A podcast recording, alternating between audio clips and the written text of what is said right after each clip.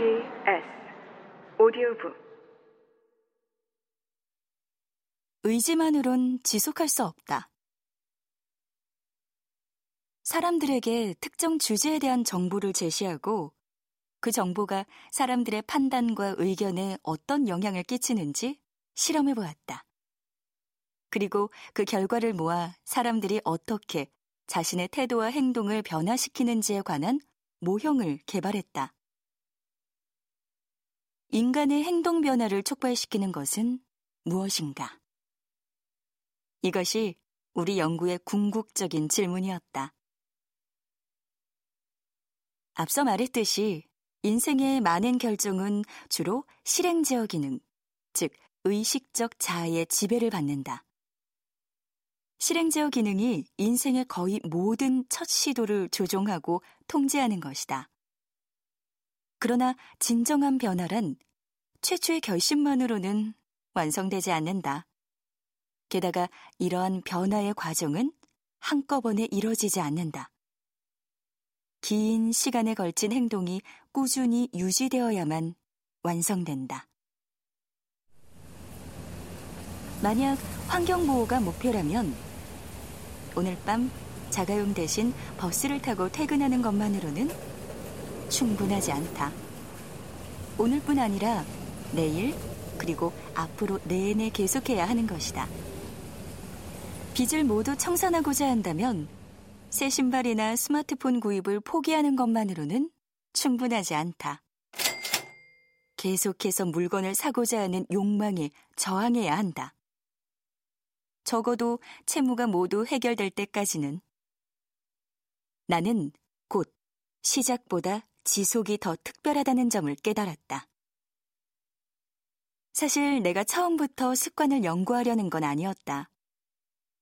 단지 사람들이 어떻게 자신의 행동을 지속하는지 이해하고 싶었다. 나는 사람들이 무엇을 원하고 의도하는지 측정한 다음 그 사람들이 실제로 그렇게 했는지를 평가했다.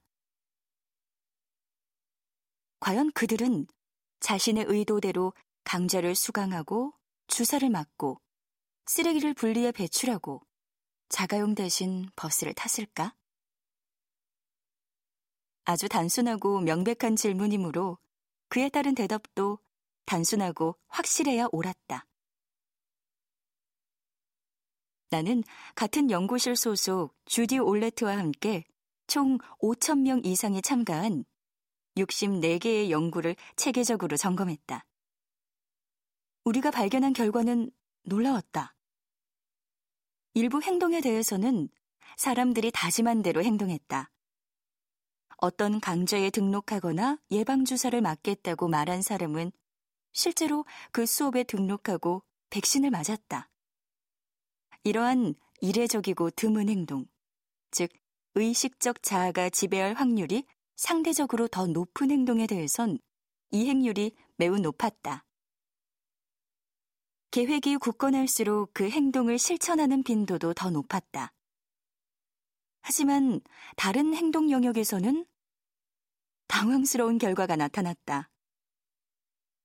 음식물 쓰레기 따로 버리기, 매일 버스 타고 출근하기처럼 쉽게 반복할 수 있는 행동의 이행률은 놀라울 정도로 낮았다.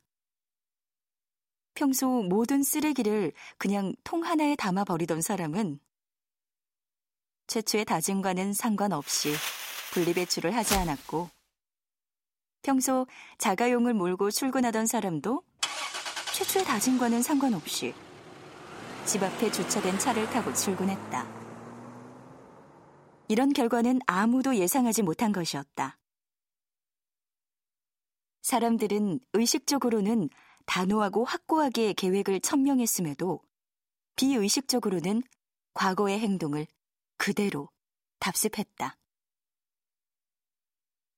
내 연구는 지속의 특별한 속성을 정의하는데 중요한 전환점을 마련했다.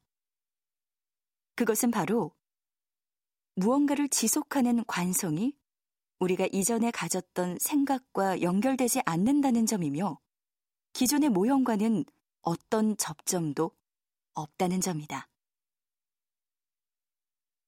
수많은 관습과 교훈이 제시하는 공식을 따르지도 않았다. 사람들에게 끊임없이 자신의 의지를 다그치라고 주문하는 것만으로는 지속을 이뤄낼 수 없다는 사실이 입증된 것이다. 의지력과 지속성은 완전히 다른 영역이었다. 지속에는 확실히 우리가 상상했던 것 이상의 이상한 무언가가 있는 것 같았다. 물론 내 연구를 비판하는 사람들의 이야기도 어느 정도는 옳았다. 시작하는 것과 지속하는 것이 전혀 다른 문제라는 것을 밝혀냈지만 무엇이 사람들을 지속하게 만드는지는 설명하지 못했다. 하지만 수십 년이 지난 지금 우리는 지속을 만들어내는 것이 습관이라는 것을 잘 안다. 나는 지난 수십 년간 습관을 창조하는 법에 관해 우리 연구팀이 밝혀낸 모든 것을 이 책에서 설명할 것이다.